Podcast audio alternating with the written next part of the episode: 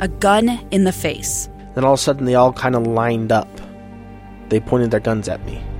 And this is the point where I thought, I'm going to die today. Started two years of horror for an American in Venezuela. They said, you need to give us your phone and get ready because you're coming with us.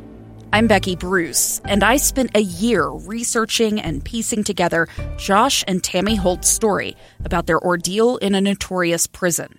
That's when everything started to turn bad.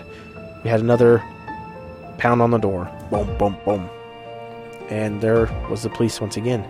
You can binge all of the episodes of Hope and Darkness on K S L Podcasts dot com or wherever you get your podcasts.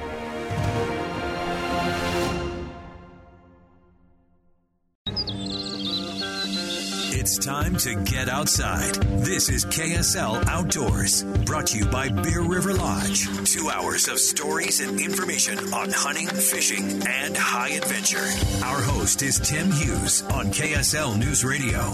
Welcome back. Nice to have you here as we head down the home stretch for another week of uh, K S L Outdoors Radio. Looking forward to uh, finding out the latest from the Row four A L S group. And, uh, Rush, you were telling us they're getting kind of close to D-Day here. I don't think it can get any closer.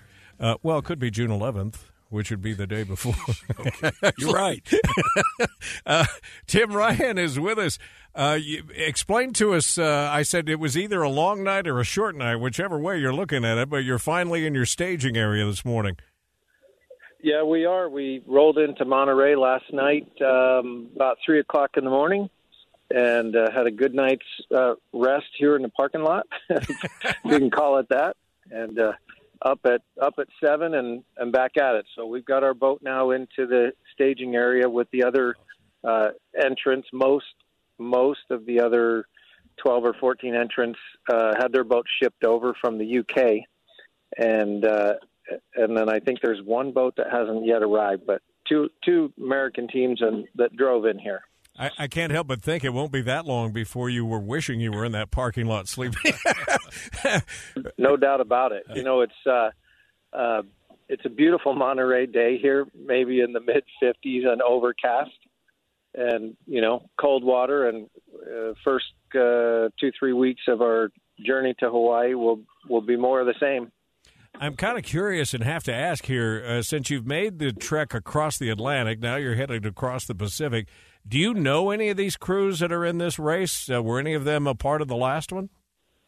You know, there are that have turned up here again, and, and it's nice to get reunited. Um, the, uh, the I just was chatting with the team Antigua Island girls, and uh, they, they've got a very, uh, very strong team, and they've been in multiple Atlantic crossings, and they're very tough. They beat us across the Atlantic, so we'll see if we can give them some payback.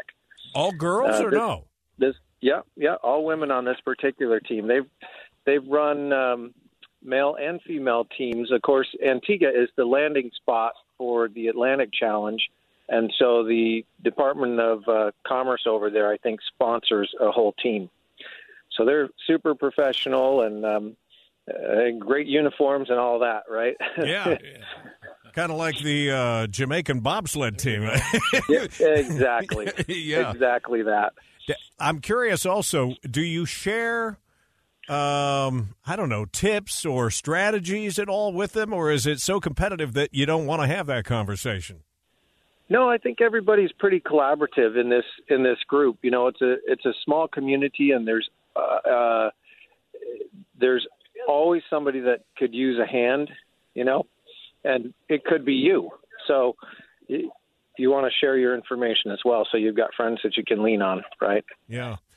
Uh, Russ, we sure enjoyed uh, hearing the check-ins on the last uh, excursion. We were anxious to try and uh, tag along for this one. This will be great. Yeah. So uh, what's next for you guys? Uh, I guess the boat ha- is as ready as it's going to be, right? Yeah, so we we brought this thing out here uh, ready to row.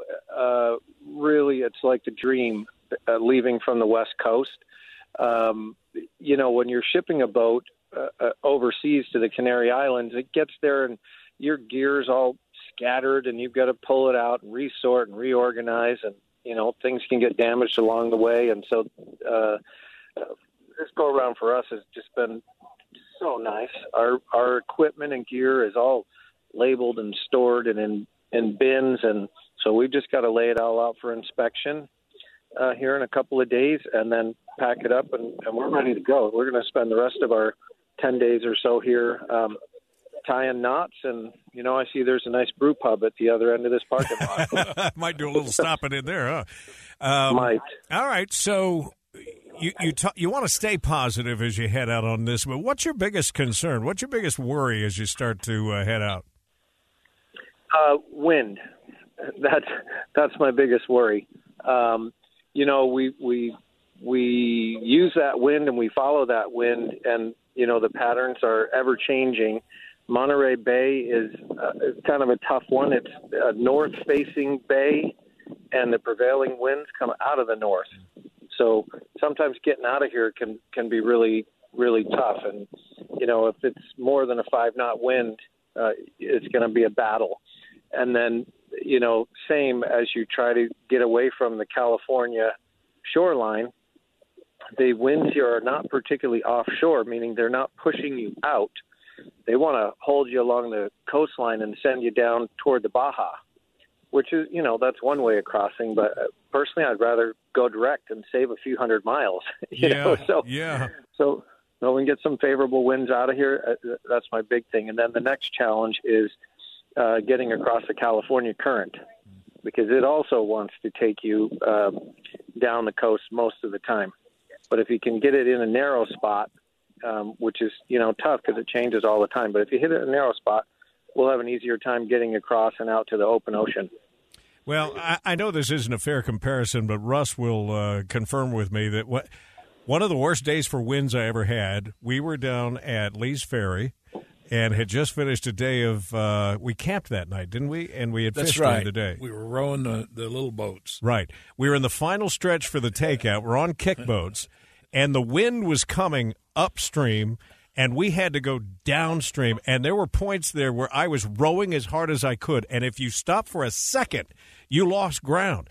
I never felt so desperate in my life. I can't imagine what it would be like to be in your boat in a situation where you can't get it to move.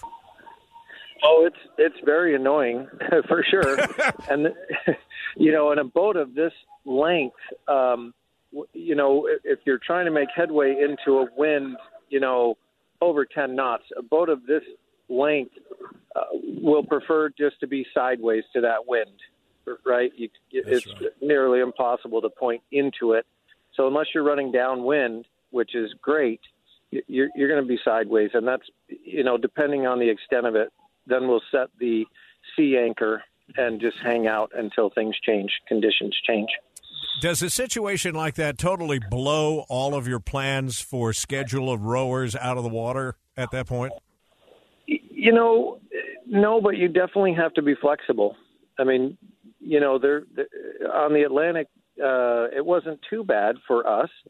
Um, we had taken a course early on that did did take us south and missed a big storm. And we had one night or day, a twenty-four hour period, I think uh, we went backward one mile. And and our average our average rowing was, you know, seventy-five miles a day. So we rowed all day and all night and lost a mile. Oh, my gosh. But, it, but it, it, yeah, but in that same storm, the rest of the fleet was a little farther north, and they ended up, you know, losing four or five days worth of rowing. Ah, That's where so, the, that's where the chess match comes in, huh? That that's where that's where you get a little, you know, frustrated when you there's just nothing you can do about that. Yeah. Uh, but we avoided it, and we're hoping to get lucky again. Cruz is healthy and everything at this point. Yeah, yeah, everybody's happy and healthy, and uh, um, you know, we've kind of settled into our local abode here for the for the next little bit, and it's going to wrap up the odds and ends. We've got to make a little Uh, Costco run here shortly and pick up some Nutella and peanut butter. Yeah, there That'll you go. sustain us. Well, we'll check in with you one more time before you actually uh, set sail out there, so we'll look forward to doing that next week. That's great. Thanks, guys. All right, uh, Tim Ryan for the Row four A L S crew. Oh, Tim, are you still there? Yeah, you bet. Um, give everybody the website. I always want to make sure that we can uh, do what we can to drum up some funding for a great cause. Yeah, visit us and follow us, uh, w w w dot row four a l s dot org. That's R O W, the number four, A L S dot org. All right, to help fight uh, Lou Gehrig's disease. We'll take another break. When we come back, we'll uh, finish things out with Roger Eggett, assuming we can find him wherever he might be this week. Stay with us. We'll wrap up the program next here on K S L.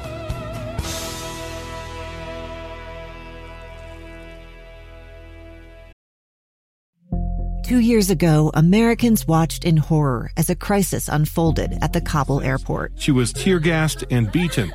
Images of thousands desperate to escape Taliban oppression filled our news feeds. More than eighty thousand Afghans made it to America. But the story didn't end there. It was very cold. There was no power, no heat. Who would help our newest neighbors?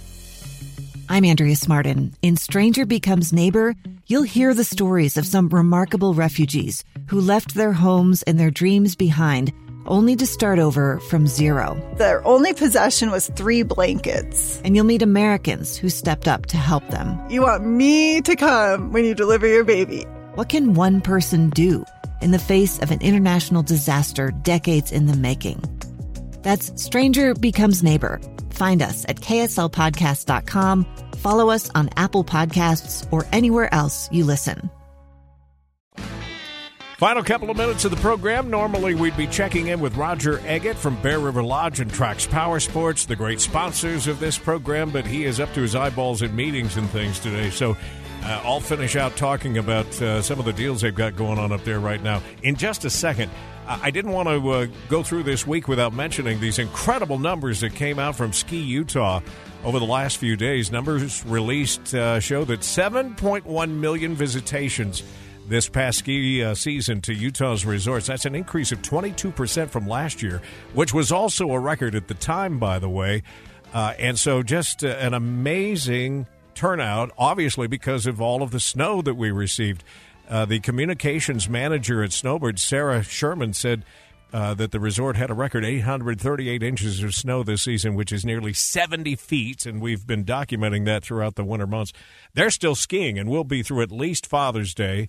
So uh, I just mention it now because next week Ski Utah's doing something fun, and I'm going to tag along on uh, the old Heber Creeper, the Heber Railroad. Uh, they're going to have a year-end uh, sort of quote-unquote press conference on board the uh, Heber Railroad, so I'll be up there to record some stuff, and we'll share all that information with you on next week's show, so look forward to talking some skiing. All right, um, Roger asked me to reach out to uh, business owners out there, family reunions too, but specifically, if you are a business owner and looking for a corporate retreat to get away, do some team building, and have some fun where you can all be together in big spaces if you need to be, but also have plenty of room to go play. Bear River Lodge is the perfect place to do it. Uh, they can customize activities uh, designed specifically for your group. Team building on uh, A T V, side-by-side, snowmobiles, snow bike rentals. Uh, go out fishing, hiking, skiing, relaxing in the uh, multi-person hot tubs. There's just a lot to do there because they've got thousands of acres of national forest right at your cabin's doorstep. Uh, for your team to go and explore or build some time indoors and just uh, get to know each other a, a little bit. Their cabins can accommodate up to twenty-six guests with full-size kitchens, private bedrooms, uh, in-suite bathrooms. Uh, you'll have no issues with space or privacy either.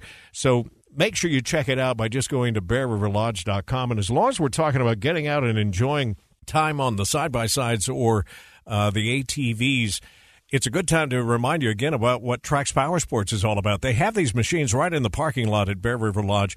The idea behind Trax Power Sports, and again, credit Roger with this, he knew himself and uh, through personal experience with friends and family that everybody would love to be a four-season family, as I call it, where you have snowmobiles to go play in the winter and you have A T Vs or side-by-sides. Uh, maybe you've got a personal watercraft or a boat. The reality is not many of us can afford to do that with the price of purchasing and then, you know, the depreciation on the machines immediately. But particularly the upkeep, the insurance, the storage, the repairs, all those things are taken care of by just renting each season. And then your family can indeed be a four-season family. It's Trax, Trax, excuse me, T R A X, Trax Power Sports Rentals. Find out more about it. All right, that's going to do it for this week's show. And through the magic of radio, for the first time in four years, I'm going to hand it off to myself. I'm filling in this week on uh, The Greenhouse Show, which is coming up next, and I'll be on with Tom Bettis until eleven this morning. Big events going on at the Weber Basin Water Conservancy. We'll share what's happening, and uh, hope you have a great weekend, but uh, stay tuned for that. Again, I'll be back Monday morning. Amanda's got next week off, so I'll be flying solo Monday through Friday with Utah's Morning News. Two friends taking pictures of the rising full moon on a summer night. Two teenage kids doing what teenage kids do. When a stranger with a gun and a death wish changed everything. It was violent, it was senseless, and I will never understand it, I will never accept it. I'm Amy Donaldson, and unfortunately, we're all too familiar with stories about how violence shatters lives. But what we rarely see is how they are rebuilt. In a new podcast, The Letter, we relive tragedy, but only so we can hear the rest of the story. The struggle to reclaim lives, the realities of grief, and the possibilities of forgiveness. I believe in miracles. Sometimes I thought, there are no miracles. Yeah, there are, and this is a big one. Follow The Letter at the letter podcast dot com or wherever you get your podcasts.